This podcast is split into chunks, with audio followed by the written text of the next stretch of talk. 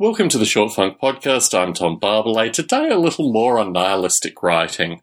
I'm finding myself reflecting at certain points of times that I should concentrate more on my nihilistic writing and publish these things in small novellas or small surveyings of various writing. If nothing more, just to have these things on offer as stocking stuffers in the future, but more importantly, but perhaps for the possibility that someone might stumble across these things sometime in the future.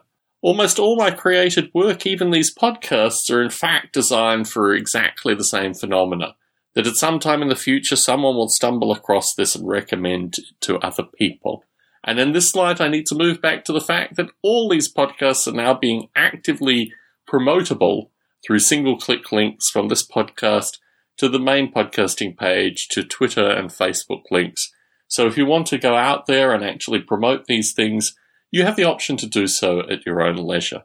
With writing specifically, it's not like a podcast, it's not in fact created in the same way associated with an electronic ecosystem, and that in and of itself I kind of like. I've gone backwards and forwards associated with Dragon Dictate since I purchased the software, it's changed its method, and the dictation now is more stilted for want of a better term, but it just doesn't actually convey enough of the meaning properly for it to be a usable form in the short term with what I want to do. For that reason, my fingers continue to be maintained on the keyboard in order to get this information out.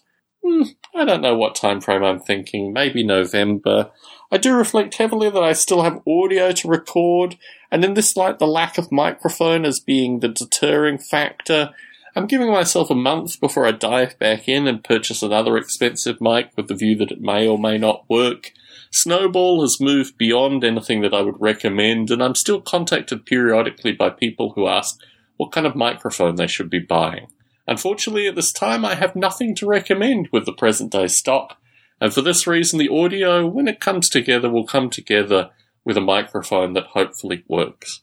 With this kind of productivity, this kind of occasional esoteric stuff that goes out there, I think this is going to be my form going forward. I'm still waiting for the cover art, the icon for the new podcast before I can actually start recording and floating these things. But like a tenth spring, I'm ready for release at any time, and my perspective is this kind of narrative, while may not be promoted with the kind of extent that I want, will at least exist in a forum that my work hasn't typically existed in. Tom Barbalet in San Jose, signing out.